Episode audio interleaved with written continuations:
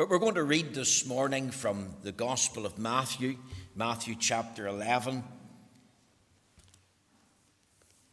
We're going to read from verse 20 to verse 30, 10 verses. Matthew chapter 11.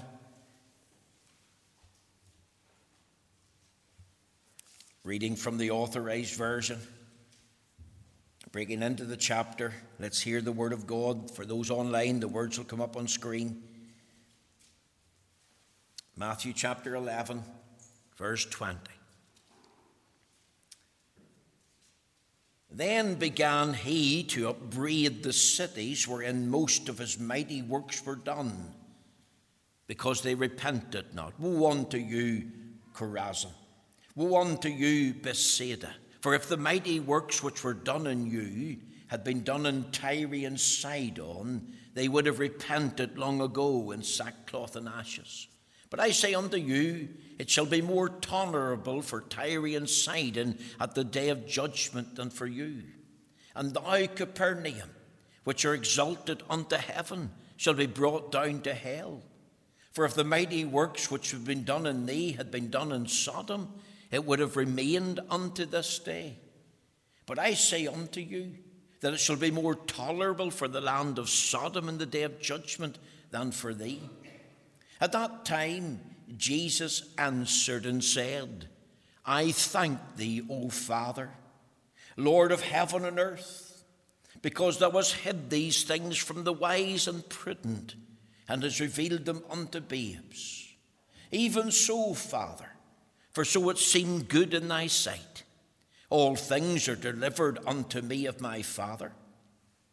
And no man knoweth the Son but the Father Neither knoweth any man the Father save the Son, and he to whomsoever the Son will reveal him. Come unto me, all ye that labour and are heavy laden, and I will give you rest. Take my yoke upon you and learn of me, for I am meek and lowly in heart, and ye shall find rest unto your souls. For my yoke is easy, and my burden is light. Amen. We know the Lord will stamp with his own approval and blessing this reading of his own precious and infallible word. Now, my text this morning is taken from Matthew chapter 11, verse 29. And it reads as follows Take my yoke upon you and learn of me, for I am meek and lowly in heart, and ye shall find rest unto your souls. And I've entitled this theme today, A Glimpse into the Heart of Christ. Now, I've discovered through reading a book that was bought to me at Christmas some truths about the heart of Christ. One thing that I have learned at Matthew 11 29 was the favourite verse of the German reformer Philip Melanchthon. The Puritan John Flavel preached a sermon in this verse called Keeping the Heart How to Maintain Your Love for Christ. That's a great sermon. I lend it to anyone that wants it.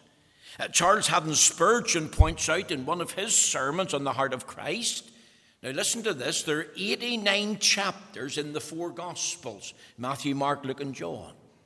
And yet, there's only one place in the four Gospels, in fact, only one place in the entire New Testament, only one place in the entirety of the Bible, from Genesis to Revelation, where the Lord Jesus Christ actually tells us about his heart.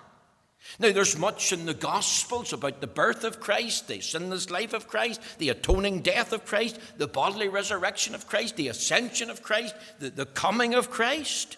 And all four Gospels records his unjust trial at the hands of evil and wicked men, the subsequent cruel, shameful death by crucifixion, his bodily resurrection there's records about his sermons, Sermon on the Mount, Matthew 5, 6, and 7.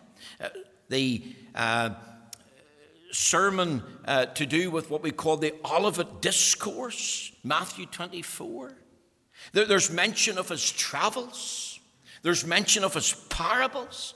There's mention of his prayers where he pours out his heart to his heavenly Father. John 17. There's a part of a prayer here in Matthew chapter 11 if you read it carefully. But only one place in the whole of the Bible where the Lord Jesus opens up his heart to us and he utters some of the most wonderfulest, beautiful words that you could ever read. If you look at Matthew 11, verse 29, I'm thinking of the free phrase, for I am meek and lowly in heart. That is a most tremendous statement. That is a most illustrious subject. I went to bed on the 26th of December, maybe about 10 o'clock or maybe 11, and I was reading a book that was bought to me by a lady in the church entitled Gentle and Lowly. And the words almost jumped out of the page because I was thinking of these very words For I am meek and lowly in heart. You see, who is the real Lord Jesus Christ? What is he really like? What is in the heart of Christ? Can we know? Is there an answer? Yes. You see, there was one time he pulled back the veil and he's telling us by way of personal testimony. And what does he teach us and tell us? For I am meek and lowly in heart. He's not austere and demanding. He's not pushy and bossy. He's not, and he is, of course, holy and loving and joyful and generous, but he doesn't tell us that.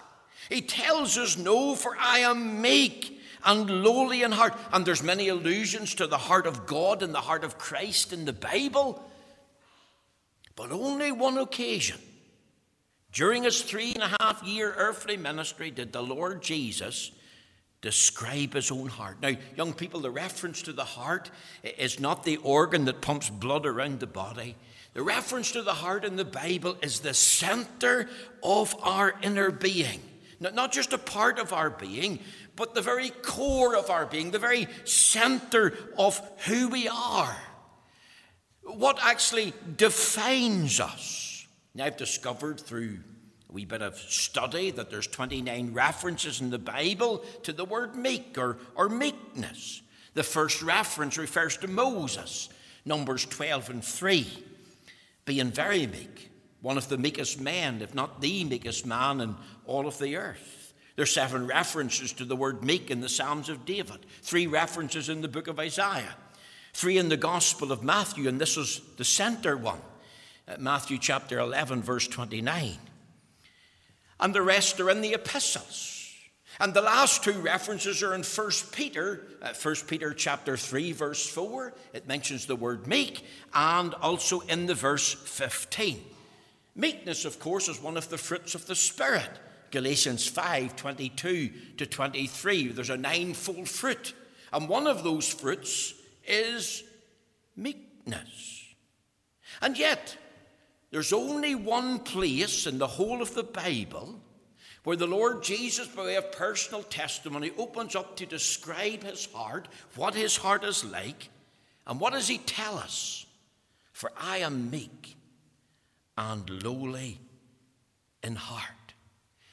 Now, that night in December, when I began to read that chapter in the book, there was three thoughts came to my mind, and I wrote them down on a piece of paper. Thankfully, I didn't lose the bit of paper. It's not good. Well, well, here's the first thought that came to my mind the character of Christ. For I am meek and lowly in heart.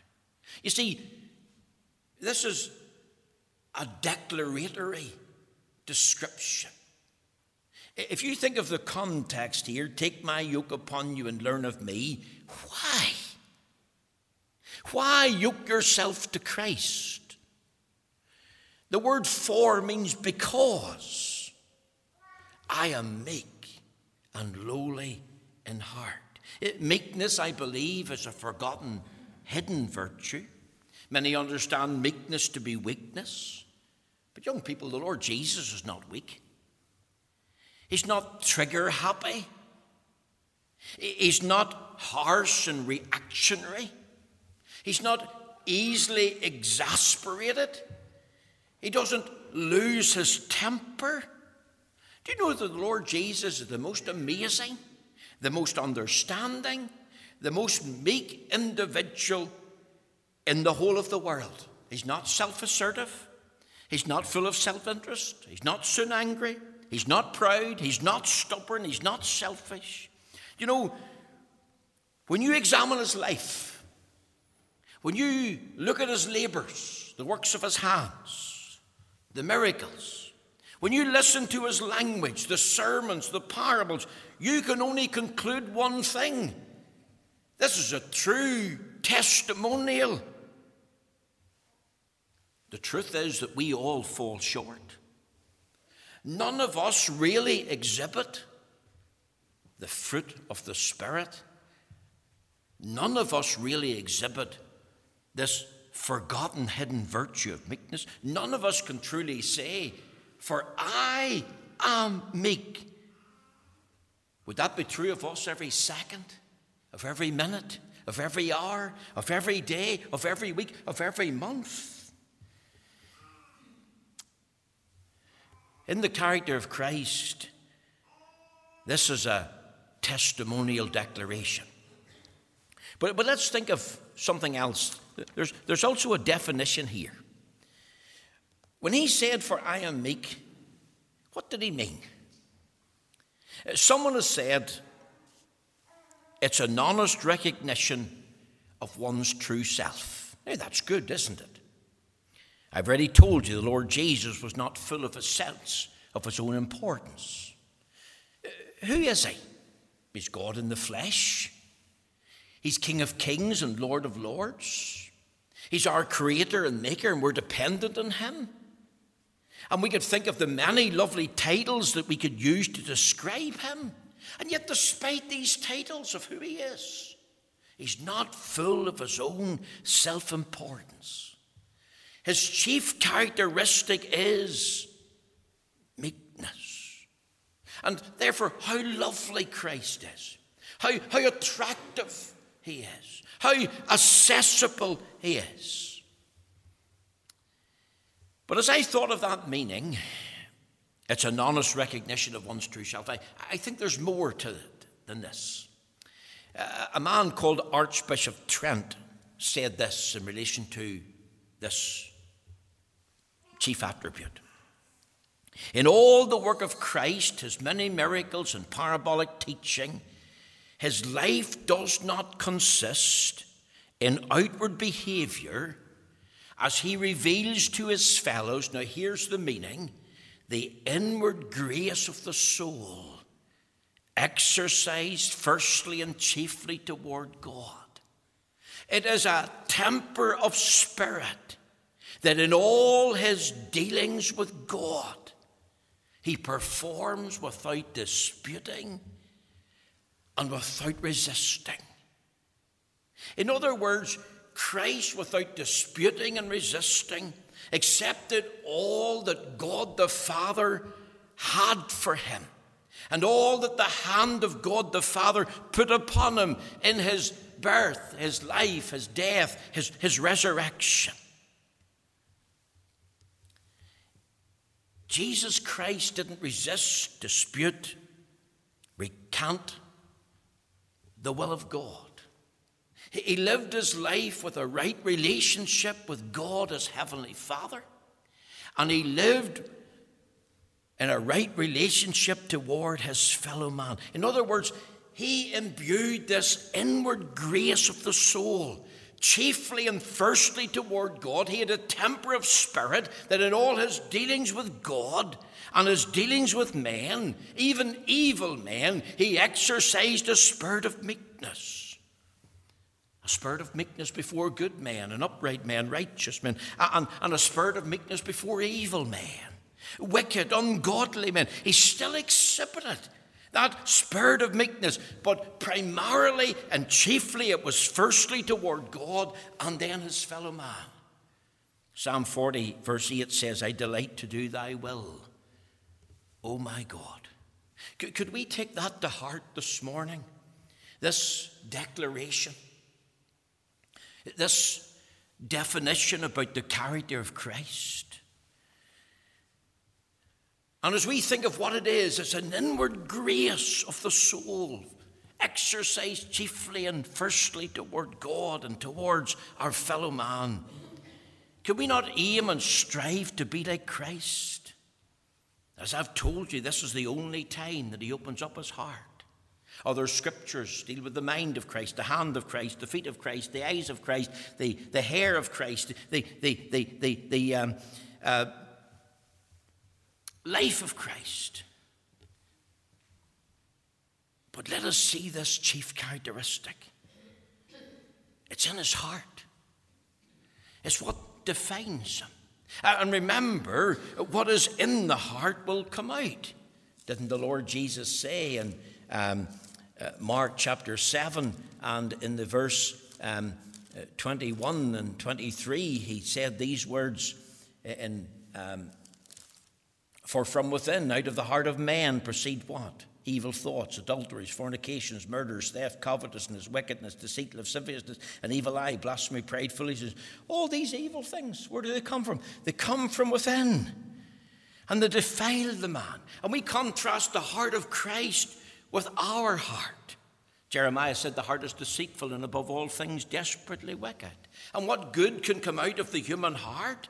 Nothing. Well, what comes out of the heart is, is evident at Mouthgate. You only have to listen to the language. You come out of school, some of the um, secondary schools, and walk behind some of the pupils, young men and young girls, and listen to their language. And, and, and you learn that they have got a heart that's unclean, a heart that's filthy. You learn they're not less exhibiting a spirit of meekness and lowliness like Christ. Why? Because coming out of their heart uh, through Mouthgate, when you listen to their language, then it's, it's, it's, it's language that's evil and wicked in the sight of God. But the Lord Jesus stands head and shoulders above the children of men. He alone can truthfully declare this by way of testimonial. He can be defined by this inward grace of the soul toward God and toward man. He wasn't spiteful. He's not selfish, proud, vengeful, and hurtful. He's a true man, one who hated sin, he had a love for truth and righteousness, a holy man, one who's resplendent in glory, one who dazzles in holiness, one who's unique. And yet, in a strange way, he is tender, welcoming, accommodating, and understanding. And, and if we had Christ here, uh, and we had asked Christ, tell us about yourself, Lord Jesus. What are you like? What's your most prominent trait? Here would be his honest, humble answer For I am meek and lowly in heart. Only one place, folks, in all of the Bible does he open up his heart to us. He, he adds the words, not only meek, for I am meek, but he adds the word lowly. Now that speaks of his humility. Remember when the Lord Jesus entered Jerusalem and he was riding on a donkey, the foal of an ass, and Isaiah and Zechariah were proclaiming, Behold, your king cometh unto you. Behold, your king cometh. If you think of his power and think of his sovereignty and think of his authority, and yet how did he come? He come meekly. He come quoting Zechariah 9 and 9. Uh, according to Matthew chapter 21 and in the verse uh, 5, which is the other reference, there's three in Matthew to the word meek, then you get uh, these words Tell ye the daughter of Zion, behold, thy king cometh unto thee meek. That's the first thing. Sitting upon an ass, upon a coal, the foal of an ass. A beast of burden. No, no white horse no black stallion, no, no fancy royal chariot worth a lot of money. He chose to come on a donkey sitting on an ass because he was meek. It refers to his humility. It refers to, I believe, to his accessibility. The children had no fear to come near to him. He was approachable.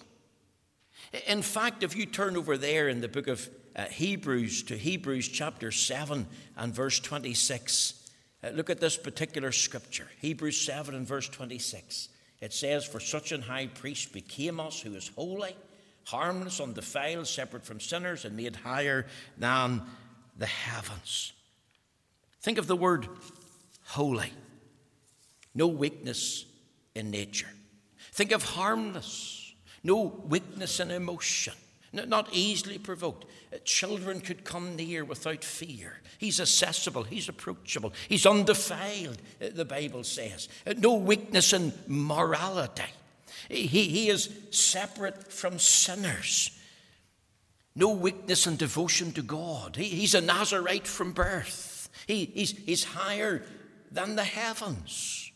No weakness in his position or office. And he now lives in the power of an endless life. There, there's, there's no um, weakness in his body. He was tempted in all points like as we are, and yet no weakness of intellect. His nature can't ensnare him. We can't provoke him. Sin can't stain him. Evil can't assault him. No power can overthrow him. Time can't age him. And your trial and mine, because this is designed to comfort and strengthen God's people, can outsmart him. We should consider him how great he is. He's holy, harmless, undefiled, separate from sinners, and made higher than the heavens. That's the character of Christ. I want you to think secondly, because here's the second thing I wrote down, was the conduct of Christ. How did he live out his life? Well, he lived it out in a spirit of meekness and a spirit of lowliness. This was the chief characteristic that defined Christ. Now, in his conduct, I want you to think about his piety. The Lord Jesus didn't live his life full of a carnal spirit of revenge. Over there in Luke chapter 9 and um, the uh, verse uh, 51, I remember his disciples, it says, and it came to pass when his time was come that he should be received up, he steadfastly set his face to go to Jerusalem. And whenever he, he got to uh, Jerusalem, remember, um, the disciples said, verse 54, Luke 9, and when his disciples, James and John, saw this, they said, Lord, wilt thou that we command fire to come down from heaven and consume them, even as Elias did? Verse 55, but he turned and rebuked them and said, You know not what manner of spirit ye are of. For the Son of Man has not come to destroy men's lives, but to save them. And they went to another village. You see, the Lord Jesus didn't have a fleshly, vindictive spirit. He, he wasn't easily provoked. Here's these two disciples, and they want to call fire down from heaven upon this village of the Samaritans. And what was his response? You know not what manner of spirit ye are. And even when unkind things were said to him, and about him, things that were untrue, false accusations. Remember, they said he was a gluttoner, a gluttonous man. They said he was a wine bibber. Remember the false witnesses that were risen up against him. He's despised and rejected of men. Think of his unjust trial, his, his, the beating, the bruising, the blasphemy, the brutal treatment, the, the ignominious death of crucifixion on the cross. He, he rose above it all. The, the, the, the heart of Christ rose above the carnal, vengeful spirit. And he exhibited meekness and lowliness. He submitted himself to the will of God. Over there in the book of Colossians, and we'll deal with this whenever we eventually return to Colossians, in Colossians chapter 3 and verse 12, it, it makes a tremendous statement to God's people. Here's the wardrobe for the people of God. Here, here's how to dress for success. Colossians 3 and verse 12 Put ye on therefore as the elect of God, holy and beloved, bowels of mercy, kindness, humbleness of mind, meekness, long suffering. See, we're called to be like him. Remember Moses, Numbers 12 and 3, was very meek, above all the men upon the earth, the leader of two million um, children of Israel coming out of the land of Egypt. But was Moses meek all of the time? Every second, every minute, every hour, every day, every week, every month? For all of his life? No, he wasn't. There was times when he lost his temper. Remember when he broke the two tables of stone, come down into the camp because of sin and idolatry, the golden calf worship? Remember the time when he struck the rock twice when he was told by God just to strike it once? See, not in all circumstances was Moses meek. And yet the Lord Jesus, there's none his equal. We should strive to be like him. And we should say we're sorry when we've said and done this and that in the loss of temper. Even in the midst of times of trial and persecution and opposition and privation, the temptation is to behave in a, in a carnal, vengeful, fleshly manner. But we, of course, are called upon by the Lord Himself to exhibit this spirit of meekness. Listen to the word of God. Seek ye the Lord, all ye meek of the earth, which have wrought his judgment. Seek righteousness, seek meekness, that it may be ye shall be hid in the day of the Lord's anger. The pity of Christ. Think of the patience of Christ. Mention is made of long suffering. How long suffering has the Lord been to many individuals who've heard the gospel? They've heard the call to repent and exercise faith in Jesus Christ. And uh, oh, I don't believe in that stuff. I, I, I, don't believe I need to repent of my sin and trust Jesus Christ. I, am a good person. And, and they, they, they don't know the true depth and condition of their own heart. And yet the Lord has been long suffering. The, the Lord has been very patient. And that's all connected to the spirit of meekness and spirit of lowliness. Think of the pity of Christ this morning. Those who refuse and reject him, those who turn their back on him. Remember the rich young ruler? It says he, he turned from Christ. And Christ was sad and sorrowful at the sight of the young man turning his back upon him. Could you think of that this morning?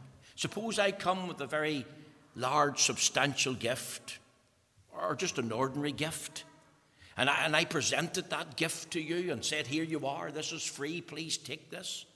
And you refused that gift and, and you walked away. Well, well, what would happen? Well, the old nature would rise up. I would say, Well, there's an individual deserves a good thump. Uh, uh, or as my late aunt would have said, a, a clash along the ear. And I'd be thinking, how dare he? How, how, dare she treat me that way? I went to this expense and I bought this lovely gift and I'm presenting it to them free of charge. And, and, and this is how they've treated me. Oh, this is, this is dreadful. But the Lord Jesus had nothing but pity in his heart for that young man, that rich young ruler who walked away from Christ. That's the pity. Didn't he weep over Jerusalem? Didn't he see them as sheep without a shepherd? Doesn't this same Christ say he has no pleasure in the death of the wicked?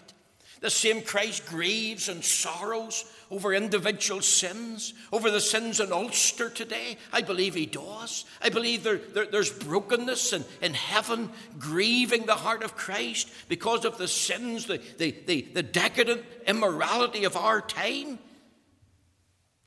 And yet his heart is full of pity. Over there in 1 Timothy and in chapter 6 and verse 11, we have this call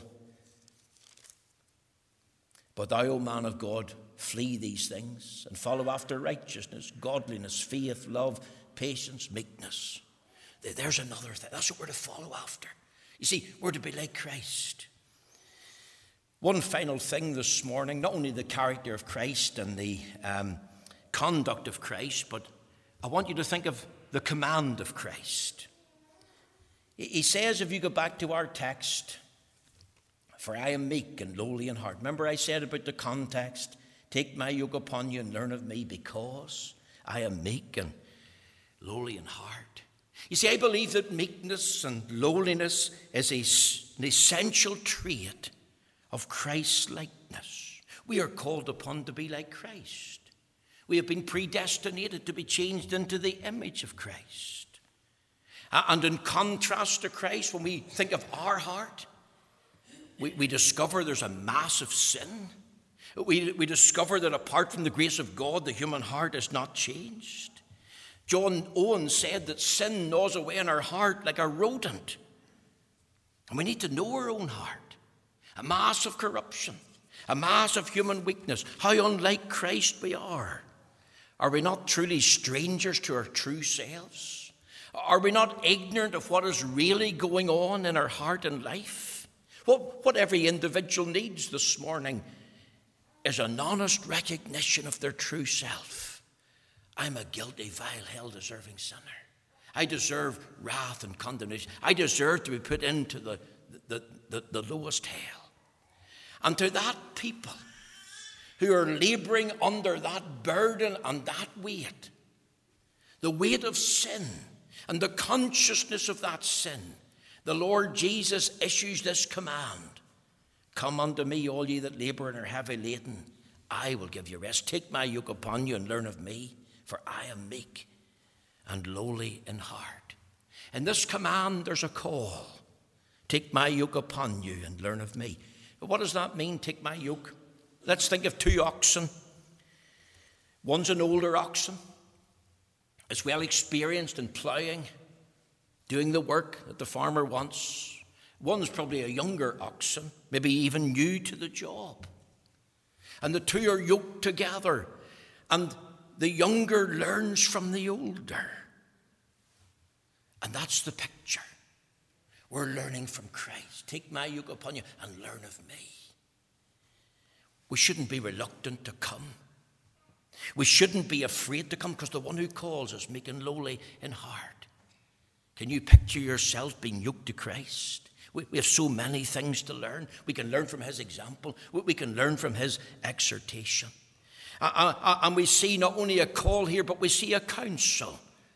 Learn of me. How did he deal with his foes? The enemies of Christ were never far away. The Lord Jesus to his enemies had the right word because a soft answer turns away wrath. He exhibited meekness and lowliness toward them, even though they hated him without a cause, even though they were opposed to him, even though they caused division and stirred up a lot of animosity. He dealt with his foes in meekness and lowliness. How did he deal with his friends? Oh, so often his friends let him down. Your friends will let you down. Somebody in this church could let you down. Peter, James, and John, remember when he took them into the Garden of Gethsemane? He told them to watch and pray lest they enter into temptation. Whenever he came back, he found them sleeping. And he says, What could you not watch with me one hour? And then he added, Sleep on now. You see, it's as if he understood. He didn't enter into a big argument with them. Think of Thomas and all his doubts. Think of Judas the betrayer. Could you imagine this morning your best friend letting you down in your hour of need? What, what would happen? Well, I, I would say the old nature would kick in and the friendship would be over and never to be resurrected or revived.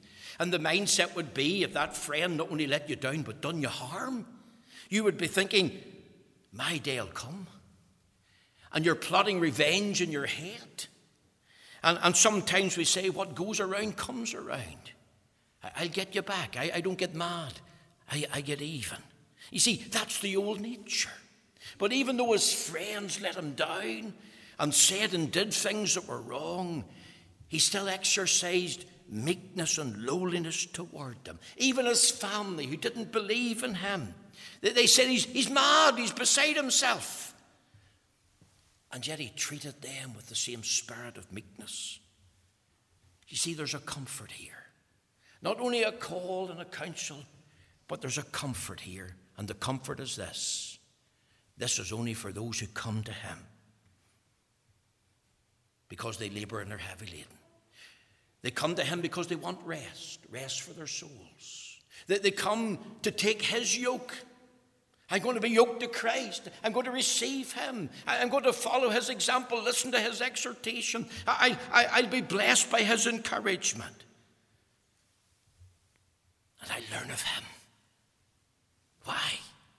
Because He's meek and lowly in heart. The meek and lowly heart of Christ. A glimpse into His heart. Take this character of Him in your mind this morning try to emulate his conduct, that in our life of piety, that as we display patience, as we have pity, as we offer prayer, let us do it with meekness and lowliness. And, and let's heed this command, this counsel, this call, this comfort. The Lord bless you this morning.